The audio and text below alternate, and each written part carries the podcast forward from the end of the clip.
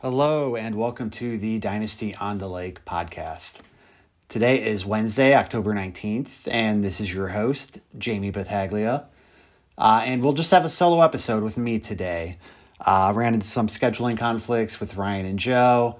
That's why the weekly recap episode is a little delayed this week, but I wanted to put the episode together tonight, get the recap out for this week.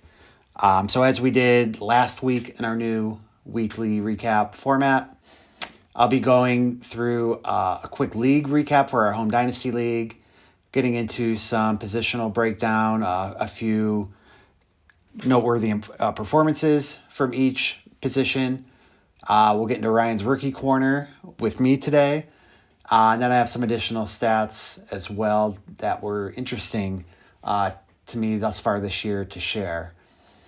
So let's get right into it. Starting with our league recap. So we are 6 weeks into the season.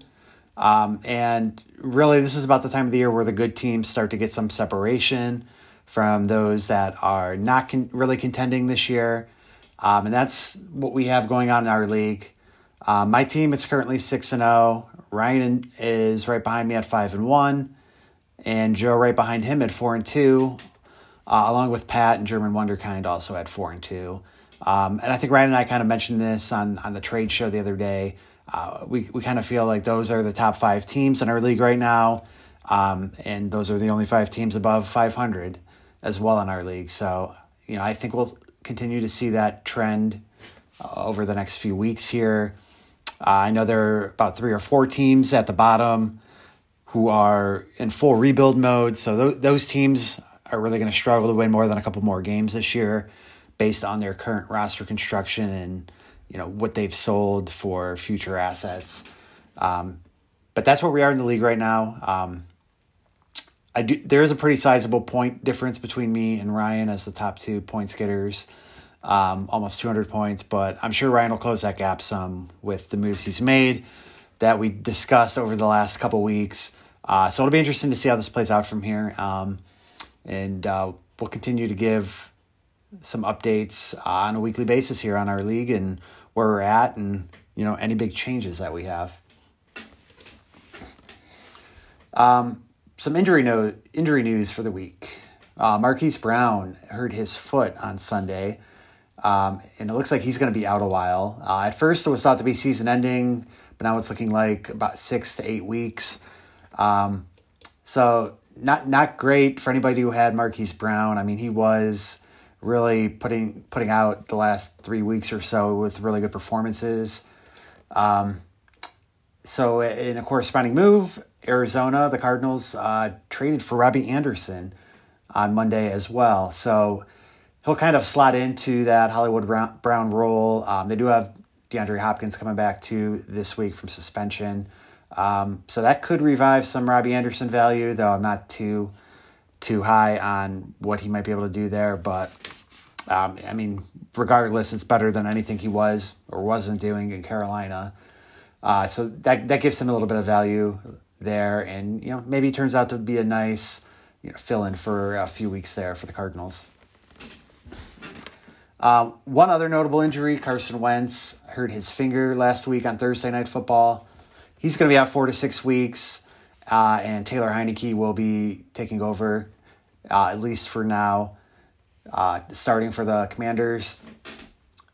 I think this might help the pass catchers there. I think Carson Wentz has been too erratic to really count on McLaurin or Curtis Samuel or even Jahan Dotson. I mean, he was getting touchdowns, but his numbers weren't the best there outside of that. Heinicke was okay last year when he played. The last couple of years, he's not going to, be a QB1 or anything by any means, but he should be able to get the ball to his receivers more consistently. So I think that could be a good sign for the pass catchers there. And who knows? I mean, I don't know that Carson Wentz is guaranteed the starting job once he's healthy again, if Heinicke looks okay or maybe if they go to Sam Howell at some point and he looks okay and they want to see what they have in him. So, it couldn't be much worse for Washington pass catchers. So I think this helps them a little bit there. Outside of that, those were really the only major injury notes this week. Wasn't as bad as the past few weeks as far as new injuries really go. Going into week 6 performances now from this past weekend. Starting with quarterback, we had 3 different quarterbacks that were QB1s this past week that had their best game of the year. Matt Ryan, Joe Burrow, and Justin Fields. Matt Ryan, I don't know if we can really count on this much, but I mean, he threw the ball 58 times, 389 passing yards, and 3 touchdowns. That was by far his best game of the year, finishing as a QB2.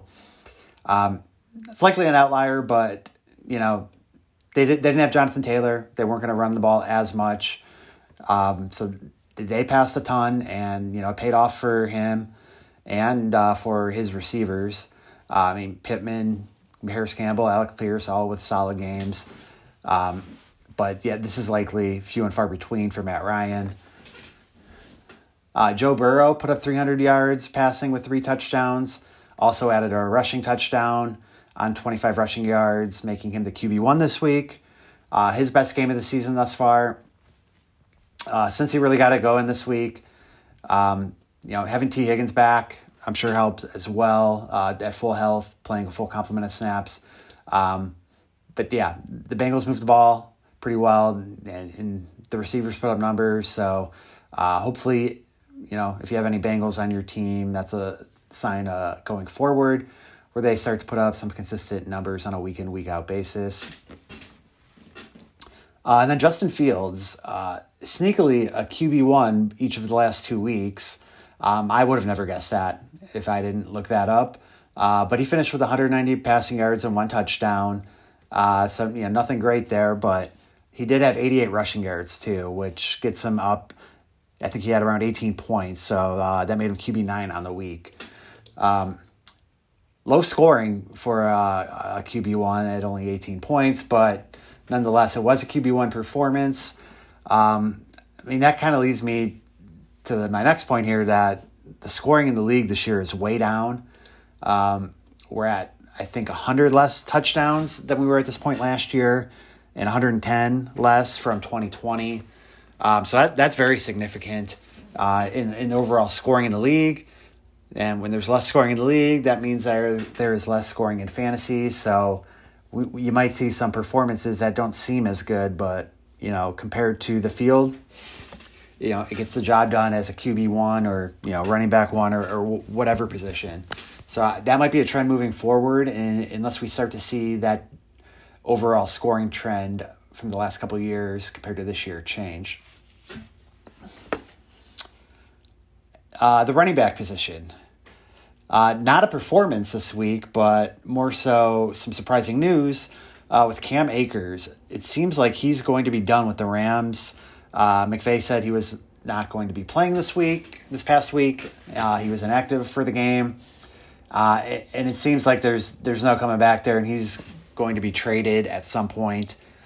I mean, he didn't look good really at all. I don't know what they're going to get for him in a trade, if they could even trade him at all.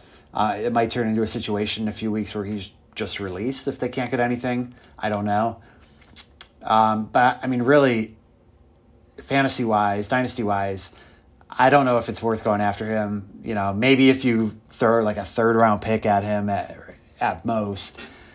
But, I mean, I don't see anybody with Akers even taking that. It's probably more worth it just to see what happens, see if he goes to a different situation, maybe does a little better. But, you know, I think the likelihood of that is pretty low. That's why I just wouldn't throw much at him if I was trying to acquire him on the cheap here. But not looking good for him at all in the future. I mean, even if he goes to another team, I don't know that he's more of a committee back and see what happens. But that did lead to Darryl Henderson being the lead running back for the Rams this past week. He looked okay. He had 12 carries for 43 yards. He had a rushing touchdown, a couple catches for 9 yards too. You know, that's still not great. I mean, overall, this Rams team doesn't look that good right now, so it's hard to, you know, expect too much. I mean, their O-line is so beat up, and I think they just lost their starting left tackle in that game too. So it's not really good for any Rams running back at this point. You know, on top of that, I mean, Henderson had the 12 carries, but Malcolm Brown and four of their wide receivers combined to have 14 carries between them compared to that 12 for Henderson. So if he's going to be the main guy there, you kind of want more of a workhorse role for him to be reliable with some more volume, because you know the efficient games are probably going to be few and far between for any running back on the Rams right now. Kyren Williams is on IR. He should be coming back in the next couple weeks, it sounds like. He was somebody that the Rams kind of talked up in training camp in the preseason, and it sounded like he was going to have a role this season. And really, I think starting in week one, he was supposed to, but he got hurt in that game, which is why Cam Akers was playing when he did in that game. And even then, Akers, week one, if you remember, only had a few carries and was playing well behind Darryl Henderson. You know, I think that might have supposed to been Kyren Williams' role. So he might be a good stash or somebody to go after before he comes off of IR, just to see what happens. You know, maybe he gets more involved than Henderson if he looks okay. But you know, I wouldn't expect too much. You know, best case scenario, he's doing what Darryl Henderson's doing right now. So take that for what it is. The Baltimore running back situation. J.K. Dobbins left the game early Sunday with his knee tightening up. He only had 7 carries for 15 yards before that happened. It sounds like he'll be fine, likely to come back this week. But Kenyon Drake did come in relief, and he finished with 10 for 119 on the ground with a rushing touchdown and looked really good. I mean, Kenyon Drake, you know, was a healthy scratch a couple weeks ago. I don't know how much you can take away from that other than, you know, he did look good in that one game. But this Baltimore backfield is just something I would want to stay clear of by any means right now until there's some clarity or consistency there. Justice Hill was out this week, and he was getting pretty heavily involved with Dobbins the last couple weeks before that. Gus Edwards is scheduled to come off the PUP list, and he should be able to play at some point in the next couple weeks here too. So that's going to be a really ugly committee. I feel like on a weekly basis right now, we're not going to know who to go with, even with a healthy Dobbins. I mean, if anything, if Dobbins is playing, he would likely be the only one on a flex radar, but I find it really hard to trust any Baltimore running back in a starting lineup at this point, based on what we've seen. Then moving on to the Colts backfield. So we had Jonathan Taylor and Deon Jackson both out week 6. I'm sorry, Nyheim Hines and Jonathan Taylor out week 6. Then Deon Jackson stepped in as the lead running back, and he looked really good. Not necessarily rushing efficiency, only 12 for 42 on the ground, but in the receiving game, he got heavily involved, caught all 10 of his targets for 79 yards. He did have a rushing touchdown too, so that made for a really good fantasy game. And also, as I mentioned with Matt Ryan, the Colts did throw the ball 58 times, which led to a lot of dump-offs, 10 of them to Deon Jackson, as I said. He did finish as the RB1 this week too. So anybody who was able to snag him off waivers last week and you know put him in their lineup got rewarded heavily there. But Jonathan Taylor and Nyheim Hines, I think they both should be back soon, if not this week. So likely it was a one and done, put him in your lineup with Deon Jackson. But if anything is to happen to either of those guys moving forward, I think he could be a good guy to stash at the end of your bench just as a handcuff in the event Taylor or Hines goes down, because either way I think he'll be involved, at least in a committee if that's the case. So that could be a good end of your bench guy to have on your roster still. Moving to the wide receiver position, similar to his quarterback, Jamar Chase also had his best game of the year on Sunday. He had 7 for 132 receiving with 2 touchdowns, one of them being a 60-yard touchdown, which essentially won the game for the Bengals. He got some more downfield looks in this game, and he capitalized on those. The last few games before this, he was, it wasn't really getting the downfield looks as much, or at least converting on them. This was his first game with more than 13 points since week one. So that was good to see him more involved downfield and some hitting on some explosive plays. The Bengals, looked a lot better in the passing game, and Burrow's gotten better the last few weeks in avoiding the pressure. I think it was 13 sacks the first 2 weeks of the year. So things are looking better for the Bengals passing game moving forward for fantasy. Another wide receiver who had his best game of the year, Juju Smith-Schuster. He only had 5 catches, but 113 yards and a receiving touchdown. That receiving touchdown was on a big play as well, which led to his big game. He finished as a wide receiver 6 on the week. That was good news to see if you have Juju on your team that he finally put up a good performance. I'd be a little concerned about the consistency, though, for him still. He hasn't really been that consistent. It's, his third game only with more than 10 fantasy points. Maybe he gets going, but maybe this gets him going moving forward, but they just spread the ball out a lot with those Kansas City receivers right now. It's hard to say, outside of Kelsey, it's hard to say which pass catcher is going to get, the most looks any given week there.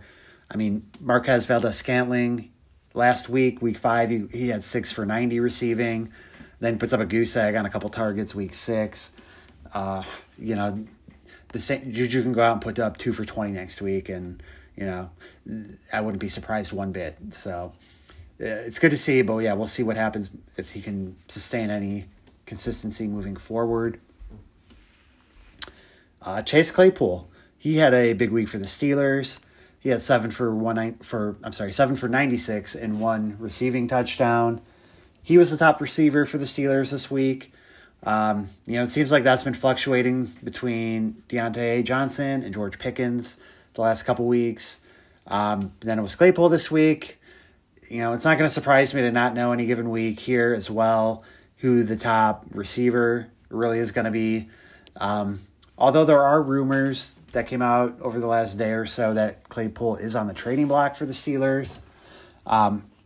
If so, I think that would be really good news for anybody with Deontay or Pickens, and would really condense the already questionable target volume the Steelers have, and make both of them a little more valuable.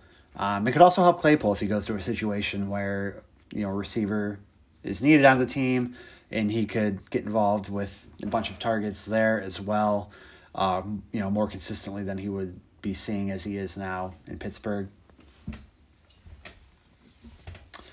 Last guy I wanted to talk about, Parris Campbell. He had his best game of the year, 7 for 57 and a touchdown on 11 targets for the Colts on Sunday.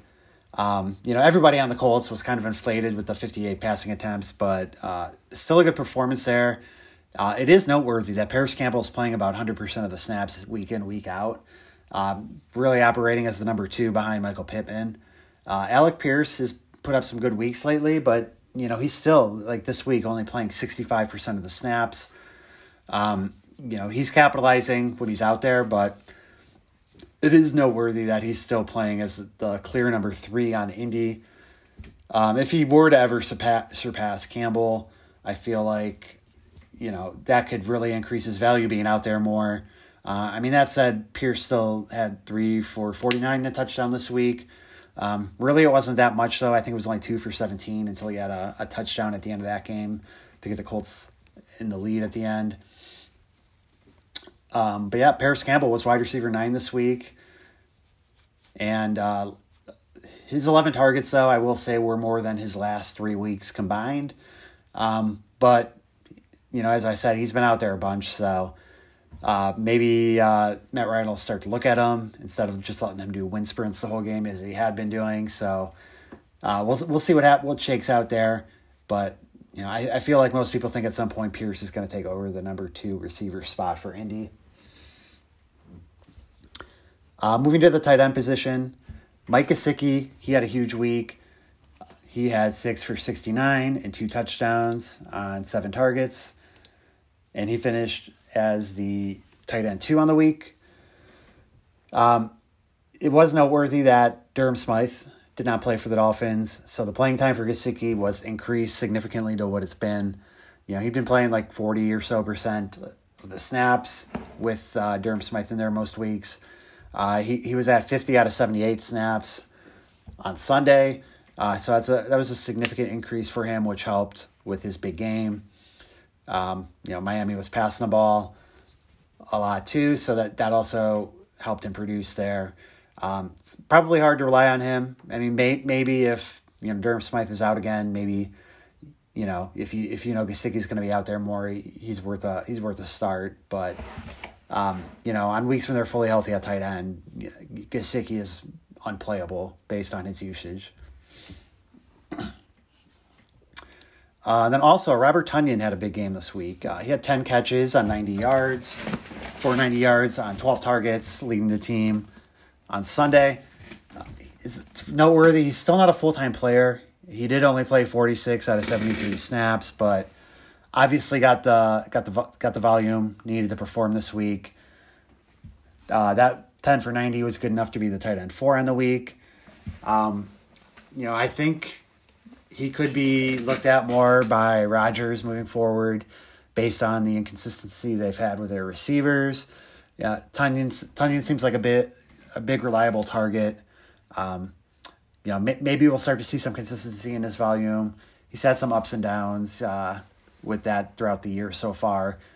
He is also coming off of an ACL injury from last year, so maybe they're just easing him in still, and that's the reason for the limited snaps. But if he has more games like this, I feel like the Packers will start to get him involved a little bit more consistently.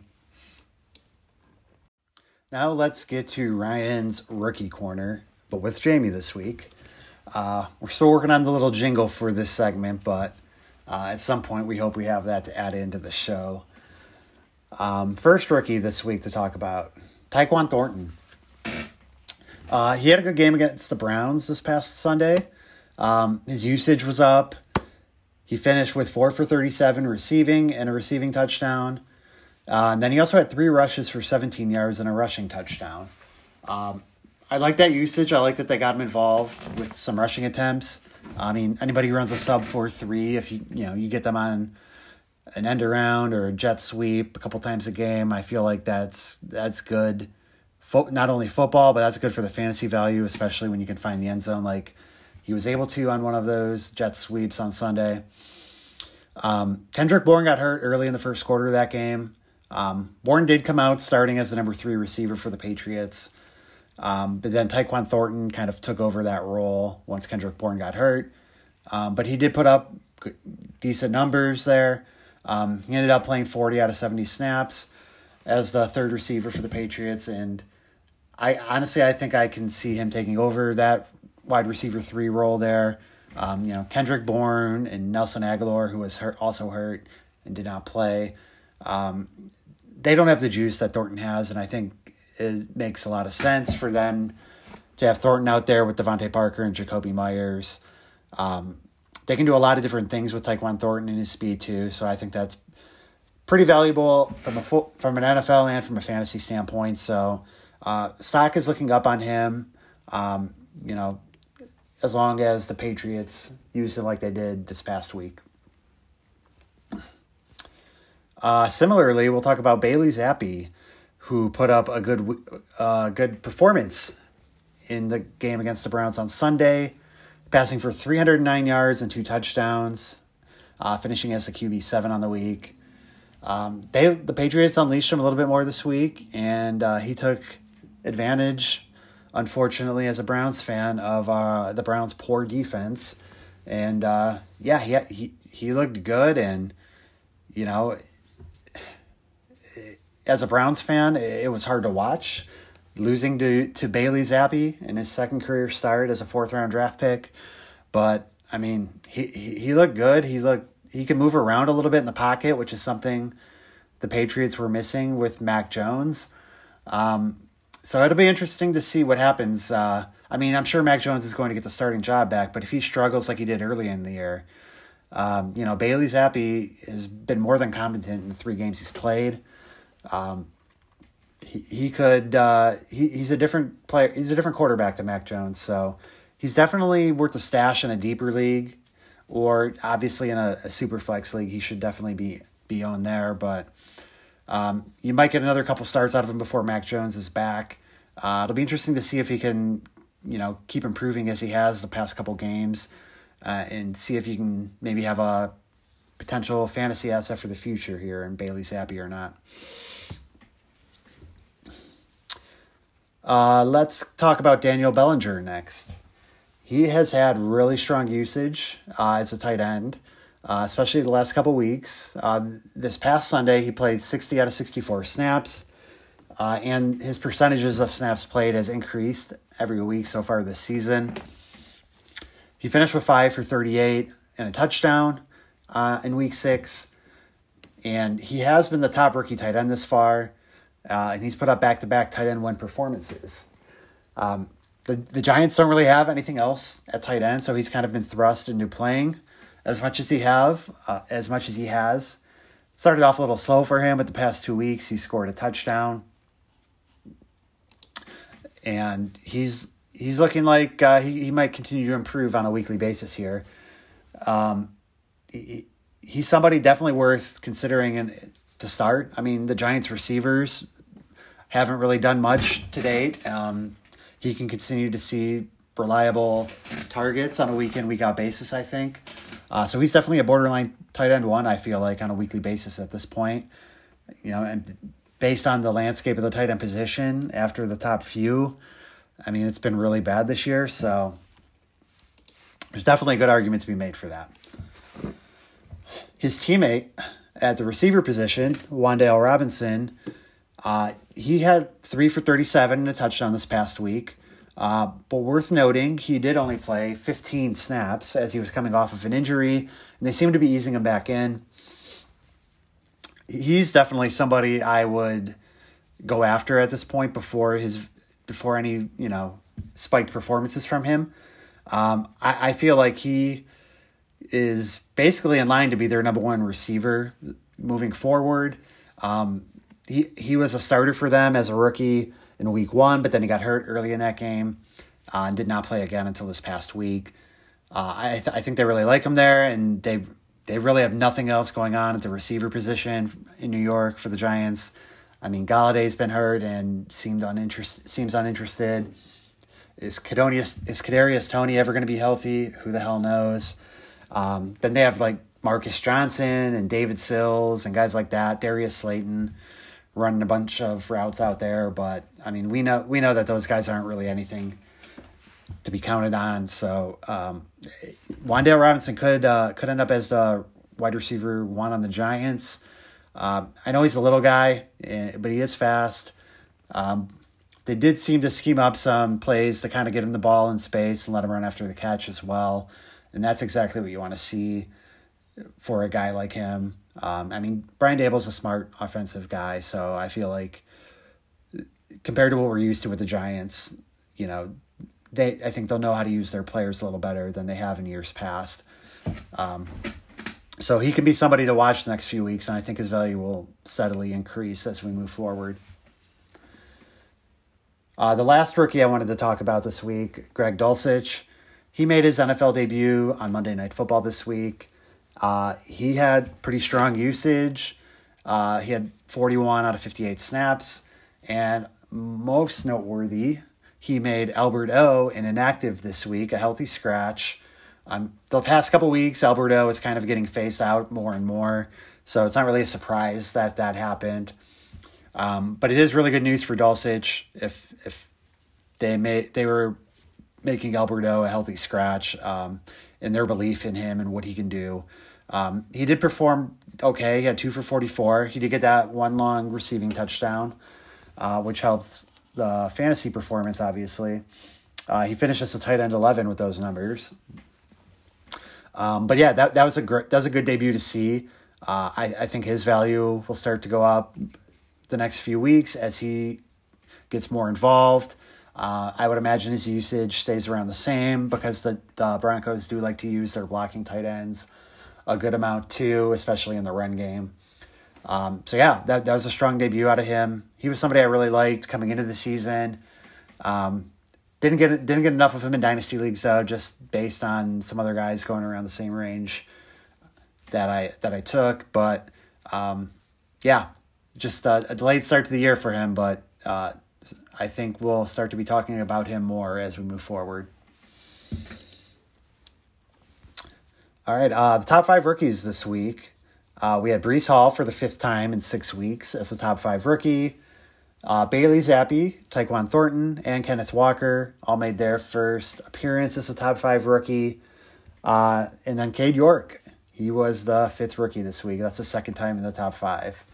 I don't know if I want to keep including kickers in here, but there are some that like kickers in fantasy league still. So for now, we'll at least keep Cade York in the running here with the other rookies.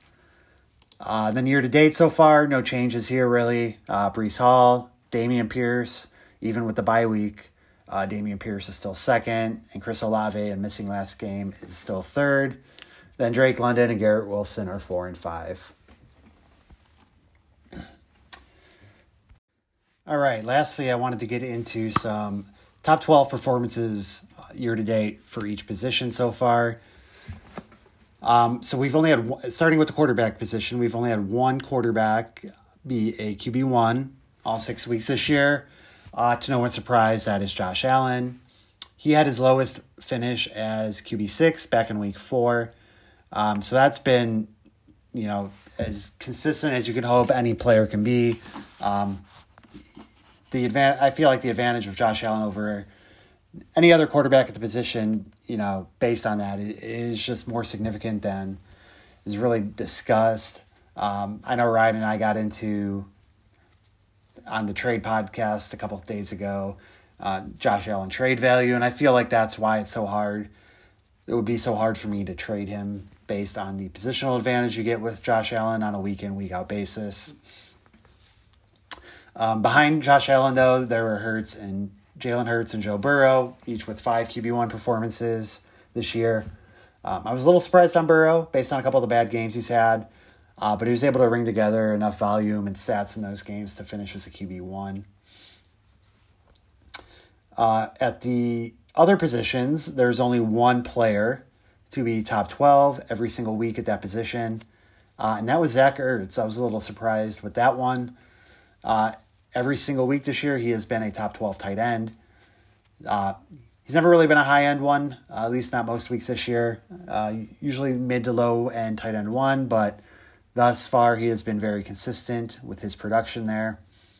I feel like most people would have thought Travis Kelce or Mark Andrews would have been the answer for every single week, but both of them have 5 tight end one performances thus far this year.